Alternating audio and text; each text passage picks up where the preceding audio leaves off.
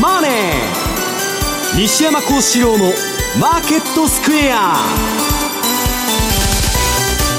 こんにちは西山幸四郎と。こんにちはマネースクエアジャパン津田隆光と皆さんこんにちは。アシスタントの大里清です。ここからの時間はザンマネー西山幸四郎のマーケットスクエアをお送りしていきます。大引けの日経平均株価今日は続落となりました。終値、64円97銭安の1万9929円丸9銭ということになっております。うんあの昨日昨日中が今日の朝まで仕事してたんで、はい、全然日本のマーケット見てないんですけど、はい、そんな感じのマーケットでございました、アメリカの方はですね本当にねあのダイナミックというかエキサイティングな相場が個別株でも続いてるんですけど、うん、日本はいつ見ても同じような値段だなという感じなんですけどね。ただまあまだあの7月中はまあちょっとリスクオン気味のですよ下げててもまあ動きがまだ続いてるのかなと、まあ、問題は8月だろうという気がするんですけどね。西山さん、今日10時過ぎ日銀が5か月ぶりとなる指しの指し値オペ実施ということもありましたけれども。日銀はですね、まあ、今あのインフレ率が上がってないんで事実上のテーパリング、はい、まあ、緩和縮小に自動的になってるわけです。でこれがインフレになってもしまあ日本の物価が上がってくるとヘリコプターマネーになるというあれなんですけど、まあもう、あのー、それこそね、アメリカもイギリスもカナダもね、今いろんなとこが、出口模索する中で、はい、もう一人取り残されちゃったなと、うん、でそれでアメリカが不景気になったらどうするんだっていうことですよね、えー、打つ手があんのかと。いうところまで、まあ、徐々に来てるんですけど、まあ、それでもですね、まあ、あの日本国内の中では、オリンピックまではなんとかなるんだと。うんだけど私はオリンピックまでなんとかなるかどうかはですねアメリカの景気が一重にまあ鍵を握ってるというふうに思ってるんですけど、はい。えー、そして為替です。ドル円がこの時間113円の70銭台での推移となっています。津田さん、はい、あのこのニュースにちょっと反応したんですけれども。そうですね。あのこの10時の例えば1時間足なんかはこの10時台でボーンと、まあ、大陽性になっているとただ、まあ、今、一応おっしゃった通りですね、まあえー、各国中央銀行の政策スタンスというのがはっきり分かれてますから、はい、基本的には、まあ、円売り、円の一弱ということで、円キャリートレードがあったと。でドルに関してはです、ね、そんなに上はどうかなと。というのはやっぱりインフレ率、はい、で、えー、今晩の雇用統計のまずはその賃金動向、このあたりが一つポイントになってくるかなというふうに思いますね。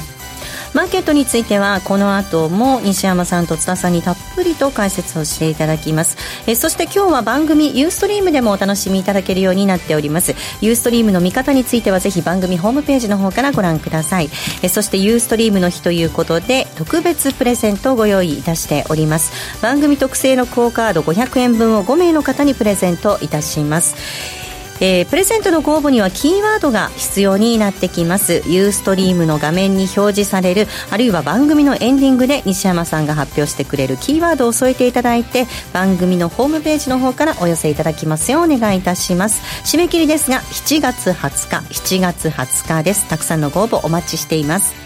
えまた番組ではリスナーの皆さんからのコメント質問もお待ちしています。投資についての質問など随時受け付けておりますのでぜひこちらもホームページのコメント欄からお願いします。ザンマネーはリスナーの皆さんの投資を応援していきます。それではこの後午後4時までお付き合いください。この番組はマネースクエアジャパンの提供でお送りします。こんにちはレイモン・メリマンですラジオ日経新刊 CD 音声ダウンロード。メリマンスペシャル2017年後半を読むは好評発売中日米株式の年初来史上最高値を重要変化日でズバリ的中させたレイモンド・メリマン氏が先生学と独自のサイクル理論で年後半のマーケット世界情勢をズバリ予測。価格は税送料別で6000円。お申し込みはインターネットまたは0335954730ラジオ日経まで。突然ですがクイズです。毎週水曜夕方4時からの番組といえばヒントは福永博之さんと津田まりなでお送りしている番組です。世界の株価で。儲けるぞ。ブー。世界の株価指数にスポットを当て、インデックス投資マスターになることを目指した番組です。世界の株価で。ミリオネア？ブー。世界の株価で。資産運用。ピンポンピンポ。ン正解世界の株価で資産運用は毎週水曜夕方4時から放送しまになる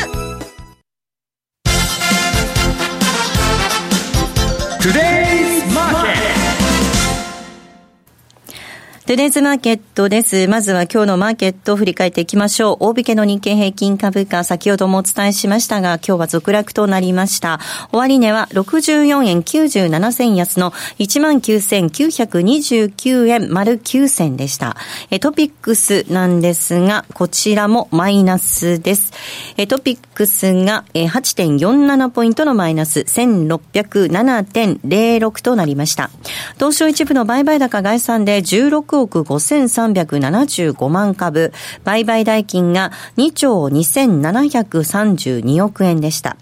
値上がり銘柄数が455、対して値下がりが1471、変わらずは95銘柄でした。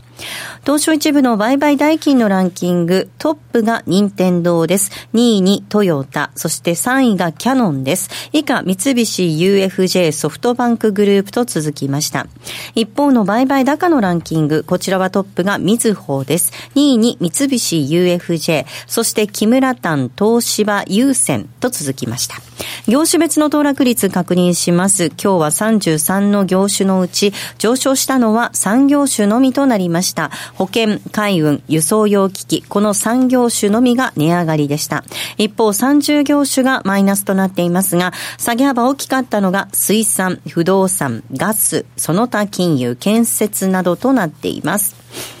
えそして、引け後に、え、決算を発表したところがありますので、引け後の、え、開示情報をご紹介していきます。まずは、6093のエスクローエージェントジャパン。こちらは第一四半期今年3月から5月までの業績を発表しました。売上高1年前に比べまして55.8%増、営業利益が97.6%増、経常利益107.5%増、えー、純利益が129.3%増ということで、大幅な増収増益となりました。通期の見通しについては予想を変更していません。えー、通期の見通し予想を変えていません。えー、こちらも通通期で、えー、売上高が22.3%増、営業利益34.6%増、経常利益で33.4%増ということで、大幅な増収、増益見通し、え据え置いています。エスクローエージェントジャパンの今日の終値、24円安の2367円となっていました。えそして5423の東京製鉄なんですが、こちらは通期の業績見通し、情報修正発表しました。売上高、従来予想1 4 1430億円から1470億円に、営業利益が100億円から130億円に、経常利益も100億円から130億。そして当期純利益95億円から120億円に情報修正となりました。えー、4、6月期において国内の、えー、鋼材需要が想定を超えて推移する中、えー、製品の販売数量が基調の見通しを上回ったということです。また通期の、見通しについても、国内の鋼材需要というのが、えー、引き続き堅調に推移すると期待しているということです。5423東京製鉄の今日の終値は8円安の991円となっていました。そして為替です。ドル円がこの時間113円の7374です。えー、ユーロ円が129円の8085。えー、ユーロドルが1.141316での動きとなっています。えー、ではマーケットのポイント、津田さんからです。はいえー、これはまあ先週もお伝えした通り、マーケットのメインテーマっていうのがですね、まあ、金融政策、まあ、中央銀行に移っている中で、まさにまあ中銀トレード、中央銀行トレードが、えー、展開していると。トランプの政策が今、かすんじゃってますからね。そうですね、ちょっと政治がまあ G20 ということで動いてますけど、なかなかちょっと出てこないということで、中銀が中心と。で、相場格言にもですね、中央銀行には逆らうなとか、あとフェドと喧嘩をするなというのもあってですね、まあ、基本的には中央銀行の政策に逆らうような取引をしないことが鉄則かなというふうに思います。で、えー、ちなみにあの6月のです、ね、1か月間における、えー、主要7通貨、えーまあ、ドル、ユーロ、ポンド、でカナダ、ドル。で、えー、ニュージーランドドル、5ドルと日本円の実行レートの騰落率、はい、これを調べてみたんですけど、えー、6月1日時点、これを100とすると、1位がカナダドル、で2位が5ドル、で3位がニュージーランドドル、やはりこの辺は資源国が、はい。えー、強かったですね。で4位がユーロ、はい、で5位がポンド、で6位が米ドル、で堂々の7位が日本円と。最弱。最弱。はい、まさに、まあ、数字でも表れていると、うん、で、5月からの騰落率でいうと、1位のカナダドルっていうのは、えプラス4%、プラス4.04%。で、に対して、えー、7位の日本円はマイナス2.3%。うんで、しかも、ただ、あの、米ドルもですね、マイナス1.07っていうことで、つまり、えー、6月の為替相場は円安ドル安だったという、ね、まさにそういった流れであったことが、この数字からも分かるというふうに思います。で、えー、まさに先ほど言った通り、一弱通貨ということで、しばらく円キャリートレードが、えー、ワークするのかなと。で、えーまあ、7月、えー、の19、20、これで日銀のですね、えーまあ、展望レポートなんか発表されるということですけど、はい、なかなかですね、えー、そのあたりはどうなのかなと。展望があるのかと。展望あるのか、材料あの材料的にはですね、ちょっと厳しいかなというふうに思います。で、一方、アメリカの危機のポイントっていうのは、足元のインフレ率。で、えー、ブレイクイーブンインフレ率、今日の資料でも用意したんですけど、これを見ると、えー、直近のインフレ率っていうのは、直近はですね、ちょっと上向きになってるというのがあるんですけど、えー、2017年1月、今年の1月以来、だだーっとこう下げてるので、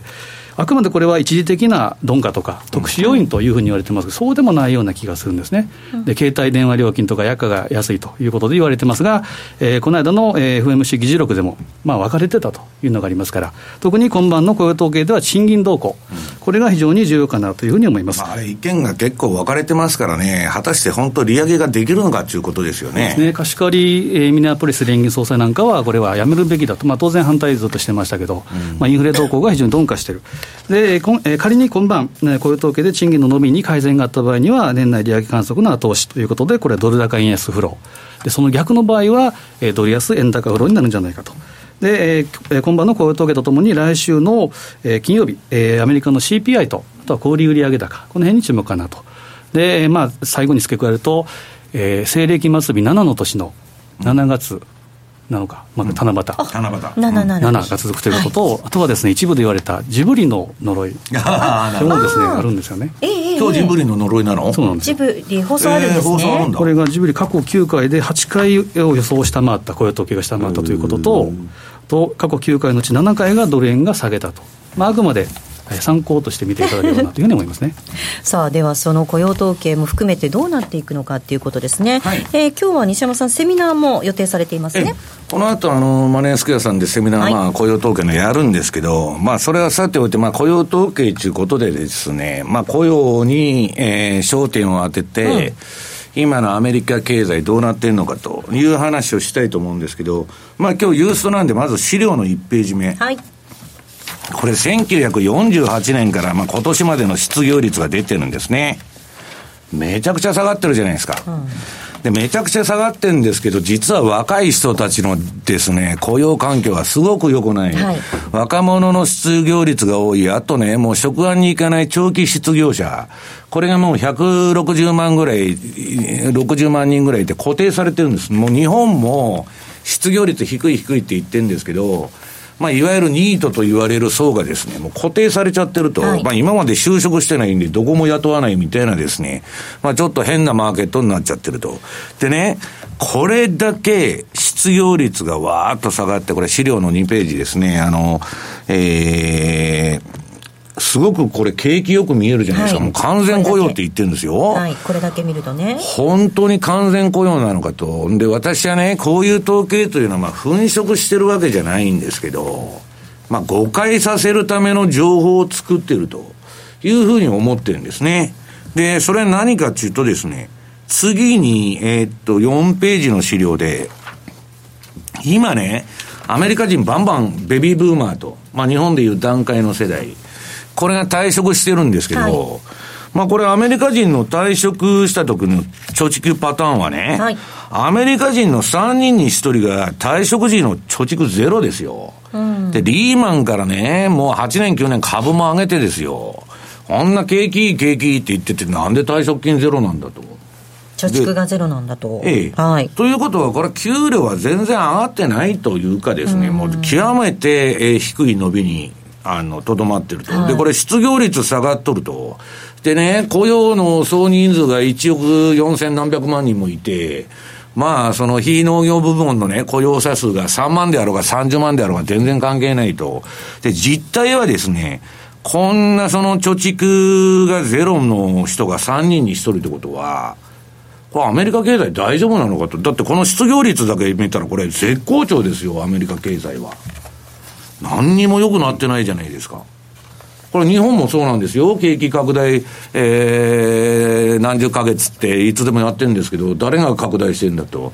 でね、どこの国でも皆さんそうなんですけど、金持ちだけはびくともしないんです。私は聞いてて、シンガポールでもアメリカでもロンドンでも金持ちはびくともしない。で、その他大勢の層がどどうなのかということを考えると、めちゃくちゃ悪いということなんですね。で、えー、次に、えー、なんだっけ、うんと、5ページ目。はい。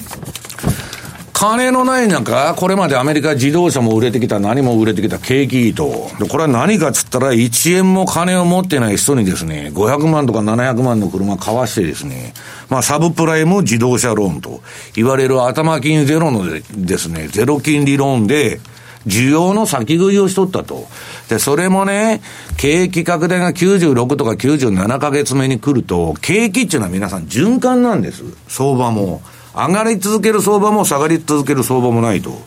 そろそろね、アメリカの景気いつ終わってもおかしくない最終局面に入ってんです。で、景気の最終局面っていうのは相場と一緒で、最後っていうのは結構わーっと走って賑やかに見えるんですね。もう大丈夫だと、これから1年2年まだ上がる、3年上がる、5年上がるって言うんですけど、実はですね、このまあサブプライム自動車ローンのあれ見てても、ただでさえサブプライムっていうのは内容が悪いのに、えー、ディープサブプライム層と。はい、まあ、要するに、極端に信用力の低い層のローンがめちゃくちゃ増えてて、で、これあの、金貸してる方はですね、全部証券化して売り飛ばしちゃいますんで、アセットバックセキュリティーズつって証券化してですね、それがみんなハイルド投資に入りますんで、まあ日本の人でも知らずにそういうの買ってる人多いんですけど、まあそんな状態で消費は借金だけだという状況なんですね。で、次6ページ。えー、これまではゼロ金利と、うん、量的緩和でですね、もうむちゃくちゃやってましたんで、金ばらまいて。ゾンビ企業ですね。日本でもあのバブル崩壊、崩壊の後、ゾンビ企業と言われたところがあって、はい、みんな生き残ってると。そういう状態なんですね。で、これはゼロ金利で、借り換えのですね、ロールオーバーで、借金だらけなんですけど、要するに借金借り換え借り換えで来た来たんですけど、これから金利上がったらそれができるのかと。そういう、そうするとね、この不良債権全額とアメリカの企業数見てると、やばいじゃないかと、金利上がったら。で、えー、先ほど言いましたように、退職時の給料、あのー、退職時に3人に1人がですね、預金ゼロという中ですね、えー、QE1、QE2、QE3 で金ばらまきましたんで、えー、ファンドのキャッチボールで、あの、リートだけは、商業用不動産だとかですね、むっちゃくちゃ上がっとるんですね。もうリーマン前のバブルを大きく、まあ、2割、3割超えてきてると、ピークを。で、これがね、持続可能だと、アメリカの不動産価格はこれで正当なんだと。金利に比べたらこんなもんだと。いや、それは金利がぜ、いつまでもゼロならそうですけど、こんなこと本当に持続可能なのかと、私は可能でないと思うんですけど、まあそういう楽観論で湧き立っていると。で、リートとかそういうのがファンドのキャッチボールでどんどん不動産価格が上がっていきますんで、日本もなんだっけ、銀座がバブル超えしたんですか、銀座の。旧京堂の前の土地、えー、高かったみたいですね。あんなもんね、私の友達もやってますけど、その銀座の土地のね、今、うんぬん売買中の、まあ、ファンドのキャッチボールですよ、うん、で、みんな銀行が裏で金出したりしてですね、まあ仕事がないからそういうことをやっとんですね、無理に。で、えー、その中でアメリカの家賃。はい。これあの、最近あの、もう大学卒業した後みんなね、奨学金の借金持ってるんで若い人が家買わないと。で、まあ、レントというかですね、賃貸になるんですけど、上がってるんですね。めちゃくちゃ上がっとるんですよ。で、給料も上がらないはですね、な あの、全然良くない中、不動産だけ上がってると日本と一緒ですね。こんなもん可処分所得が減ってですね、消費が伸びるわけないと。いうのが、今のアメリカの現状なんですね。うんまあ、本当に津田さん、これ、金余りということで、一部の資産はピンポイントで上昇してますけれども、人々の生活っていう意味ではね、ね結構これ、きつそうですよねあの私も今日のあのブルームバーグ出てましたけど、えー、ガンドラックが、えー、アメリカの10年債の利回りが年内に3%に向かって進むだろうと。うん、ただ、10年債が3%に達すれば、米国債市場は明確な弱気相場に入るだろうと。うんで今、えー、今日見たら2.39とか2.38ですよね。で30年債っていうのが200日移動平均線を超えてきてる、うん、金利はどんどんどんどん上がってきて、うん、でインフレ率が上がらない、はい、で株は上がってる、うん、やっぱりこの辺は非常にですね何かのサインとい。うふうに見た方がいいかもしれませんね。はいあのね、今、津田さんが言われた、あの、ジェフリー・ガンドラッグっていうのは、まあ、あの、東大の一番の当たり屋と言われてるですね、まあ、言うことは割とコロコロ変わるんですけど、彼はですね、あの、非常に鋭い男なんですね、相場感的に言うと。それで、津田さんが言われた、今、の、3%超えてくるとまずいんだと。で、これ超える可能性はなきにしもあらずなんです。今のね、アメリカの物価目標2%なんて達成できるわけないじゃないですか。だってここ数年の先進国の経済成長なんでね、せいぜい 2. 何パーセントですよ、よくて。そんなもんで、どこの企業が設備投資したり、賃上げなんかするんですか、経済成長が2%しかなってないのに。で、10年国債がね、2%台っていうのは当たり前なんですよ。経済成長なんですから、あの、10年国債の金利のあれっていうのは。だから日本はゼロなんですよ。で、結局ね、私がずっとこの放送でも言ってきました、利上げ3回。はい。で、これはもう3回超えて4回目やっちゃったわけです。もう相場安全でないと。で、3%はまだ超えてないんだけど、これ超えてくるとしたらね、イエレンが今あの、資産売却言っとるでしょ。はい。資産売却すると長期金利上がる上がるんです。本当に。うんうん、今、イート株寝てきてんだけど、はい、資産売却すると長期のとこ上がってくるんです。うんうん、それなんで FRB はそんなこんな不景気な状況の中でね、私がさっき言ったように、うん、資産売却なんかするんですか？資産売却したら暴落する可能性あるじゃないですか、株とかが。それはね、銀行が飯食えないから。長期と金短期の金利差で銀行っていうのは飯を食っとるわけです。銀行がもう ATM 手数料とか口座管理料を上げるとブラジルでもアメリカでも、それで今飯食ってるんですよ。何の仕事もない。そんな中で長期金利を上げないと、銀行が危ないっていうところまで来てるんですね。日本もやがて、今銀行の数が多すぎますから、まあオリンピックの年ぐらいになると非常にまずいことが起こってくると言われてるんですけど、まあそういう状況なんですね。で、今まあちょうどガンドラックが言ったんで、10年国債の金利のチャートを今日持ってきてます。はい、えー、これが何ページだ？えー、9ページ。こんなもんね、景気とか言って来年も複数回の利上げだと、頭おかしいんじゃないのかと。いうのが債券市場の見方なんですね。長期金利が全然上がってない。ところが今ね、ちょっと上がり出した。はい、足元上がりつつあります。はい、上がり出したんです。はい、上がり出しました。で、これはですね、あの、もう上がり出したっつってもですね、ええ、もう横ばいの中でのちょっとリバウンドしたと。これはね、えー、シカゴの IMM のポジション見てたらわかるんですけど、えー、米債を今度買ってた連中が苦しくなって今踏んどるんです。それだけの話なんです。えー、で、えー、っと、次にね、その、じゃあ金融機関はどうかと。はい。えー、10ページ。私は金融機関が上がらない相場っていうのは絶対バブルしないんだと。日本の89年も富士銀行5000円とかね、野村証券5000円とか、まあ、いつもそのバブル相場っていうのは金融が先導するんだと。バブルになりようがないじゃないかと。これね、長期金利の動き見ても、ゴールドマンサックスの動き見ても、トランプ相場は11、12月去年の、これで終わっちゃったんですね。で、今や、長短金利差はトランプラリーの前に縮小しちゃって、えー、全然ダメだと。で、その長短金利差はどうなってるんだと。はい、えー、っと、11ページ。はい。これがですね、あの、えっと、私はね、市場の暴落を予見、あの、えー、その市場の暴落を、うん、示唆する4つの指標、あの、指標値のあるんです。はい、不安指数とかね、えー、っと、あの、景気後退の指数だとか、それこそビックス指数とか、そんなものは全部後付けの遅効性の指標なんですよ。で、景気の先見性ということから言えば、長短スプレッドないしはイールドカーブ。うん、そうするとね、皆さんこれ恐ろしいことが今起きてるんです。長短スプレッドが、えー、今年のですね、3月以降かな、急激に縮小して、で、今ちょっと戻しとるんですよ。はい、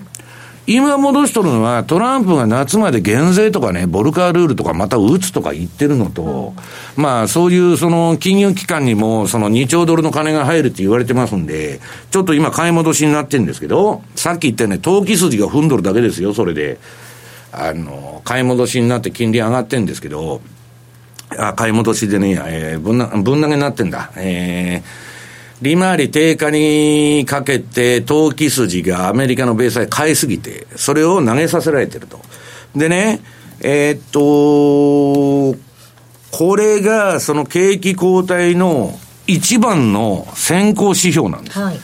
株が暴落する前に金利の方が先に反応するんですよ。うん、で、今それが下がってると。で、次にね、この長短スプレッドの動き、これセントルイス連銀が発表してる、えー、10年国債と2年国債の金利差のチャート。はい、これね、この前危機が起きたのは、まあ、2008年でしょ？そのリ、いわゆる金融危機、えー、日本でリーマンショックと言われてる危機が起きたのは2008年。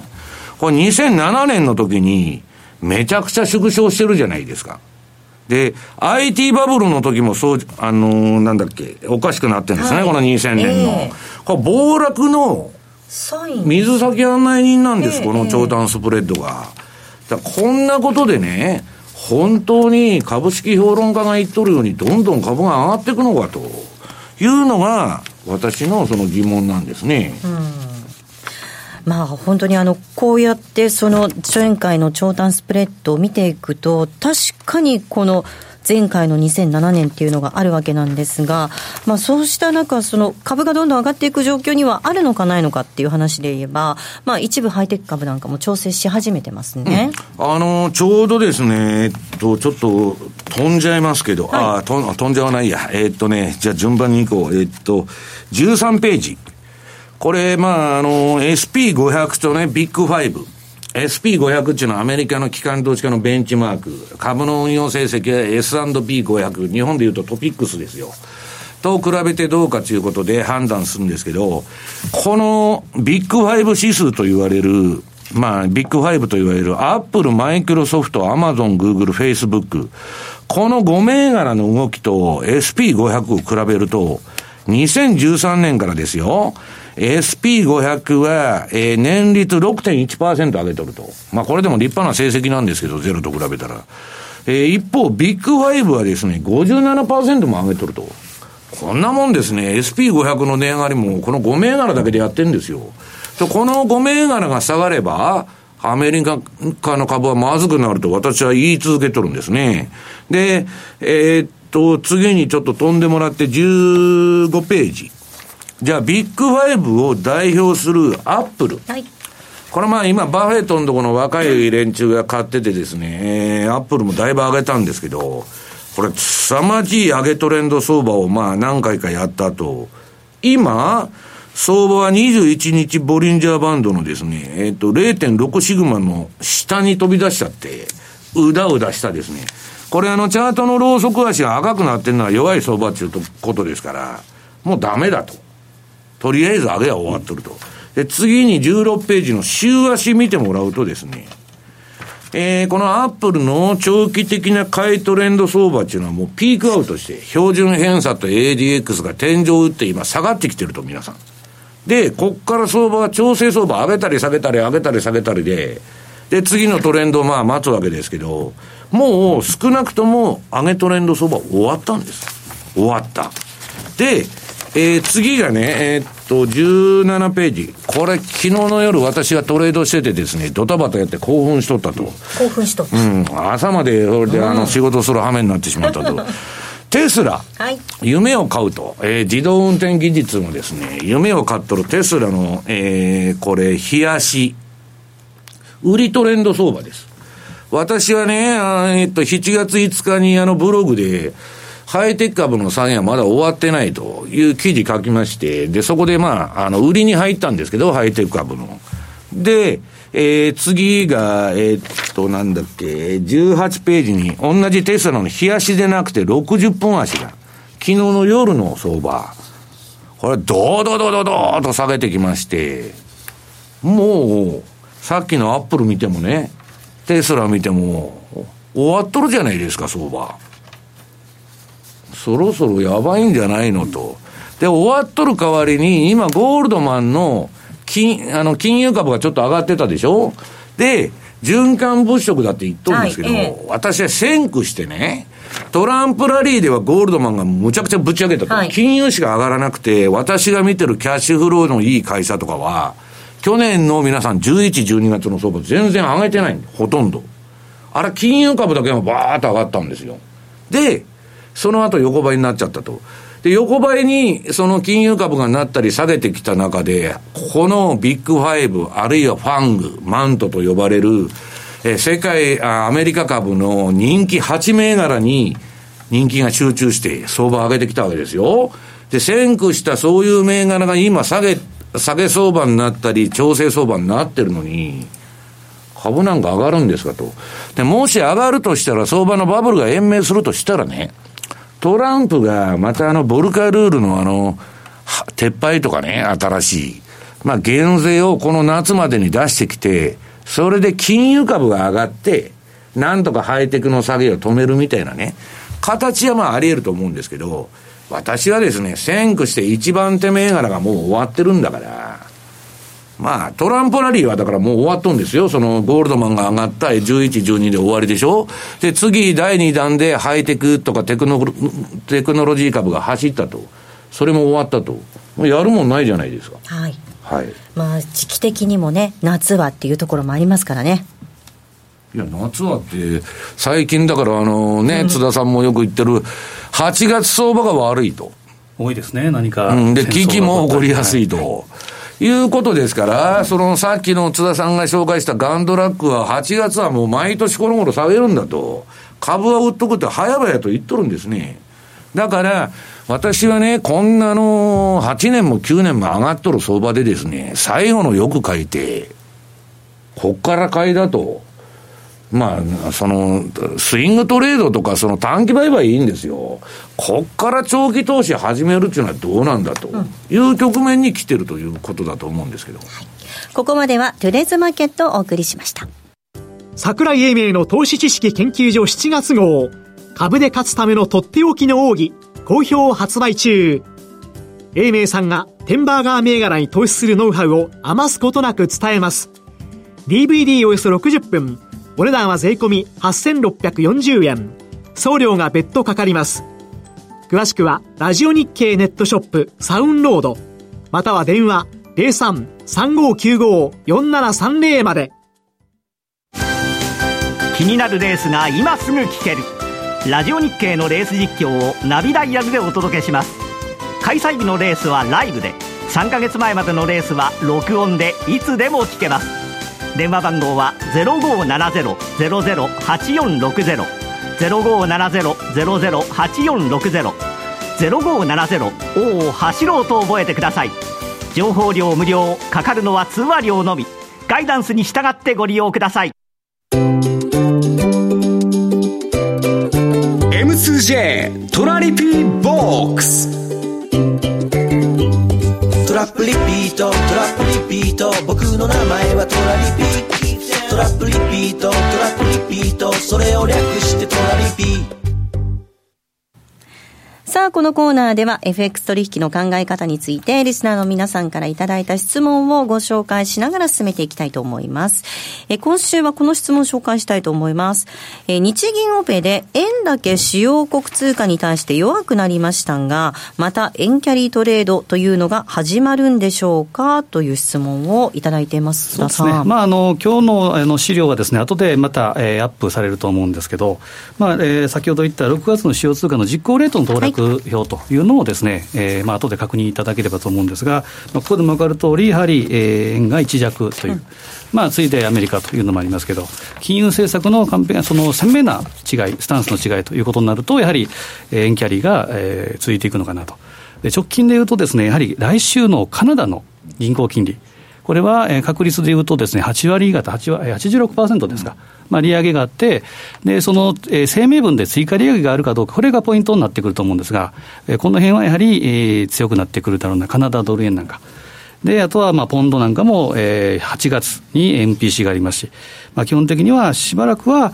えー、円キャリーでいいのかなという気がしますね。うん、まあ、西山さん、本当にあのカナダ、そしてヨーロッパ、ね、通貨強かったですね。まあ強いんですけどね、えー、っと、私はドルは上がらないから、えー、そういう動きに投機筋の一部が出てると思ってるんです。でね、これもあの日経新聞とかにも載ってますけど、えー、っと、もう学者から何からすごい人数集めてニューヨークで第二のプラザ合意をね、どうするんだっていう会議を何回もやっとんですね、アメリカは。えー、トランプの親友中のあのウィルバー・ロス。はい、これもうミスター保護主義ですから。ドル高政策なんか取るわけないんですよ。アメリカが今の。で、為替の歴史っていうのは皆さん政治の歴史でね、アメリカのご都合主義で動いてきてるんですよ。今やアメリカはね、シェールガスもバンバン湧いて、あの、シェールオイルが、石油も輸入する必要ない中、ドル高なんて100倍あって一理なしなんですよ。で、あれだけ膨大な借金をね、海外からファイナンスしてる中、その借金を棒引きしいしたいと、そろそろ。いう、そのあれがありまして、今すぐやるんじゃないですよ。えー、っと、アメリカの借金を半分にするには、ドルの価値を半分にすりゃ、一発で半分になりますんで、誰がそんなね、税金上げてコツコツ借金返すんだと。うん、いうことで、私はね、今、長短スプレッド、さっき見せたチャートが、長短スプレッドが縮小しているのに、円安になるのはおかしいと、株高になるのはおかしいと。で、おかしい相場でもしばらく続くんです、はい、相場っていうのは。ただ、長くは続かないと。だから年後半どこかで、ドル安相場が襲ってくると。その時に、クロス円もドル円も含めて、どこまで上げられるのかという問題が、やっぱりその、あってですね、私は今、ブローカーに聞いてると、今の円安相場っていうのは、足の速いね、投機筋主導だと。だからまあ、確かにね、日本だけ、えー、利上げもな、あの、出口も何もないと。他がね、席を切ったように、なんであんな急に言い出したんですか、はい、そうですね、3月の利上げの時も、歯と話とまで急に、あの、FOMC では高派になっちゃって、なんかどっかから天の声が飛んできてんのかと。BOE なんて1週間で借りましたからね。ええ。だから今まで言ってることを土手にしとるってことは、これは理屈じゃなくて、最初に出口ありきに変わったってことなんです。政治的な動きなんです。経済データなんか何にも関係ない。はい、その時にそういう行為をしたらですね、かって市場は何しとるかって言ったら、市場の暴力が働いてですね、株が急落しとるんです。だからそろそろ気をつけた方がいいと。いうことなんですね。はい、えそして、えセミナーのご案内なんですが、7月15日土曜日札幌、そして16日日曜日仙台で、えそれぞれザンマネー西山幸四郎のマーケットスクエアスピンオフセミナー、FX 株価指数 CFD1 日徹底攻略を開催いたします。7月15日土曜日が札幌です。16日日曜日が仙台でセミナー開催です。詳細番組のホームページの方からぜひご覧いただきまして、ご応募もこちらちらの方からお願いいたします。えー、皆さんからのたくさんのご応募お待ちしております。ここまでは M2J トラリピボックスをお送りしました。西山幸四郎のマーケットスクエアリスナーにおなじみの FX 会社マネースクエアジャパン。独自の発注管理機能トラリピと充実のサポート体制で多くの FX 投資家から選ばれています。今回、そのトラリピがさらに始めやすくなる新しいサービスが始まりました。その名も、トラリピフルサポートプログラム。例えば200万円をトラリピで運用した場合のプランを考えてほしいといったご要望から、とにかくトラリピのことを何でも聞きたいといったご要望まで、マネースクエアジャパンの経験豊富なコンサルタントがお答えします。これまでトラリピに興味はあったけれど、まだ始められていない方の第一歩を、トラリピ専門のコンサルティングプログラムで応援します。トラリピフルサポートプログラム、ぜひご利用ください。詳しくはトラリピサポートで検索。マネースクエアジャパンの取扱い商品は投資元本以上の損失が生じる恐れがあります。契約締結前交付書面をよくご理解された上でお取引ください。金融商品取引業関東財務局長金賞番号第2797号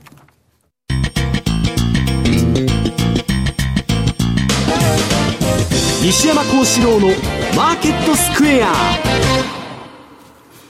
さあ、このコーナーではマーケットの見方について西山さんにいろいろな角度で教えていただきます。今日のテーマです。外為市場のテクニカル分析お届けしていきます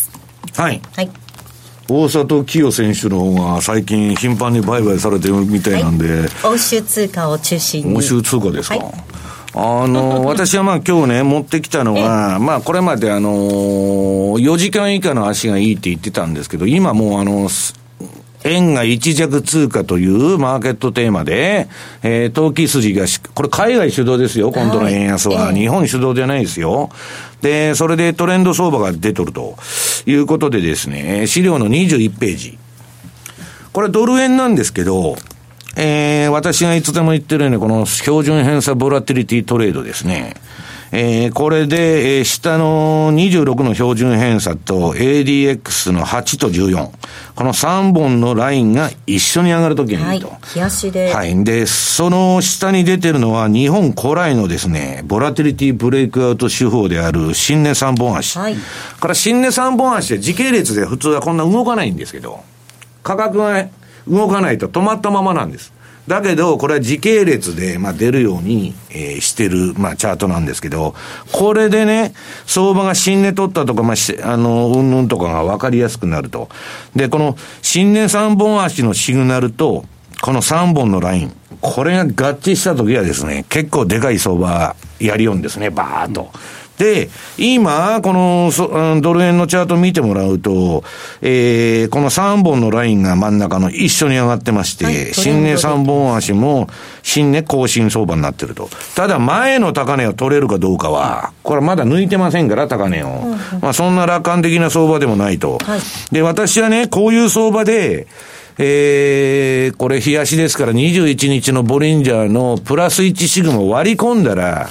売ってくださいって言ってるんですけども、最近は全部トレールを使ってます。1シグマラインで仕切らないで、もうトレールでやっていくと。で、そうしないとですね、これまあ、ものすごいトレンドが出て、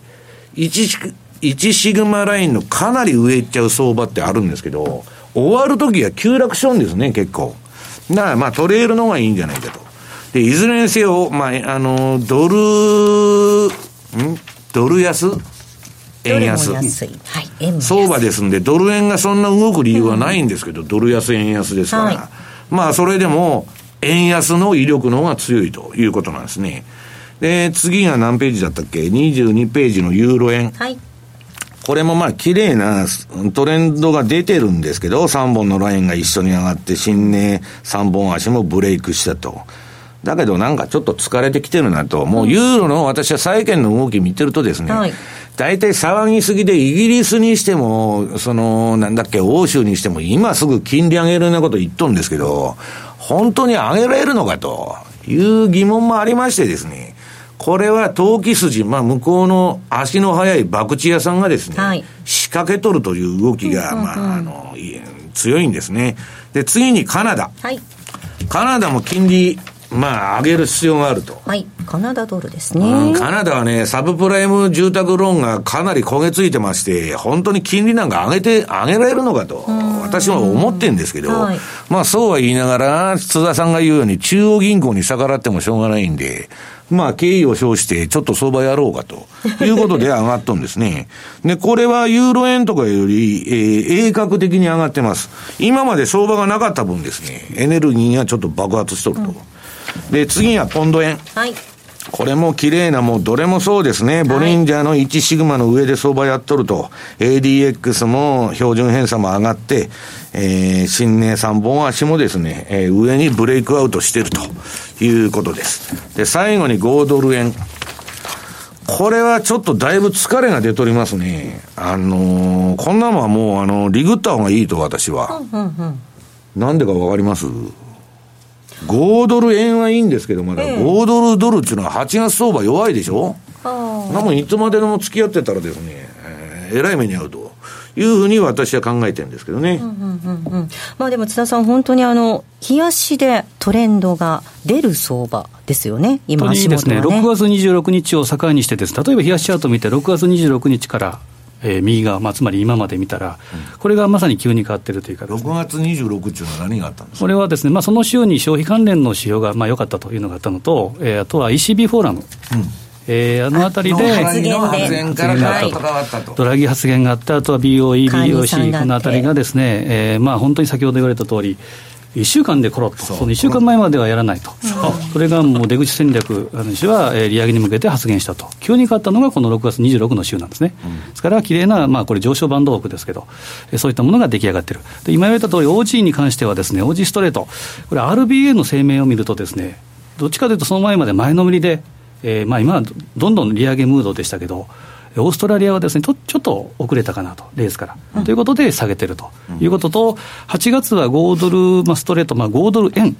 実は5ドル円も下げやすいというのがあってですね、うん、まあ、このあたりはちょっと注意した方がいいのかなという気はするんですね。うん、でただやっぱカナダ、えー、はこれ追加利上げがあるかどうか、えー、このあたり、あとは、えー、ポンド、まあ、カナダっていう話をしたら、大沢さんがさっき多分レート見たと思うんですけど おそらく何か興味を引かれたのかな。3分に1回レートチェックしてますからね、ね、人の話聞いてるようで実はレートをチェックしてますからね。まあ、一応儲かったらツイッターに上げてると。もうツイッターはですね 最近チャートのですねツイッターしか見たことないって思います。いやそれチャート、まあ、この辺りも大好きですからね、まあ、カナダなんかもちょっと注目いただければなと思いますね。はい、えー、ここまでは西山幸四郎のマーケットスクエアをお送りしました。ラジオ日経ポッドキャスト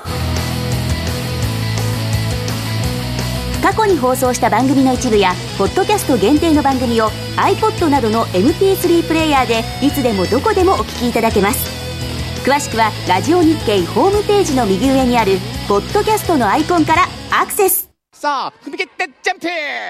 プ!お待たせしました。あの踏み切ってジャンプ T シャツに2017年版がついに登場。定価税込2800円。色はブラックとグリーンとピンク。サイズも MLLL と3種類ご用意しました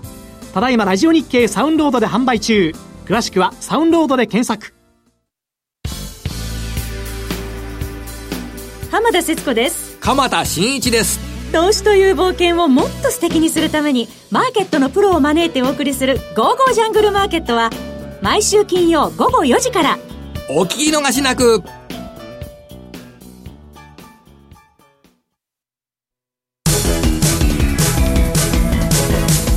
M2J マーケット投資戦略さあ、このコーナーでは来週に向けて M2J の投資戦略伺っていきます。津田さんです。はい、えー、まあ本当に戦略はですね、もう先ほど言ってしまったという感じになりますけど。先ほどのコーナー基本はクロス円。はい。まあ、えー、円キャリートレードがしばらくワークするんじゃないかなと。うんで特に来週の注目は水曜日のカナダ中銀 BOC の政策金利、うん、まあ、これ0.25の利上げっていうのはほぼ確実でしょう。うん。で、そうなると問題は追加利上げがあるかどうか、えー、そのあたりに注目が必要と。はい。であと来週金曜日、えー、これは6月の、えー、CPI、アメリカの、うん、で小売売上高、このあたりもインフレ動向に影響を与えるということですから、えーまあ、来週はこのあたりに注目かなというふうに思います。で、えーまあ、カナダ、あとはポンド円、えー、ドル円に関してはですね、まあ、今、冷やしで非常にきれいな形をしてるんですけど、先ほど言いましたとおり、やっぱり、えー、ボリンジャーってプラス1シグマ、ちょうど今で112円の9 2ですから、まあ、113円とか、うん、その割れるぐらいでいいと思うんですが、うん、できればこの雇用統計の前に、トレールストップ注文を仕掛けておくと、レートが上がっていくと、当然その逆差し値をついていく、まあ、プロフィット性ボーダーになりますから、で下げるときっていうのは、また大きくドカーンと下げることがありますから、そうですね。まあ今日の賃金動向で大きく動く可能性もあるので、ちょっとその辺は注意した方がいいかもしれませんね。はいここまでは M2J 投資戦略のコーナーをお送りしました。えさてお届けしてまいりました西山幸四郎のマーケットスクエアそろそろお別れです。西山さん今日のキーワードをお願いいたします、えー、今日のキーワードは七夕です。七夕、はい、はい、今週のキーワードは七夕でございます。えこちらを添えていただいて番組のホームページの方からご応募いただきますようお願いいたします。ではお別れのお時間です。ここまでのお相手は西山幸四郎とマネースクエアジャパン津田隆美と大里清でした。さようならこの番組はマネースケアジャパンの提供でお送りしました。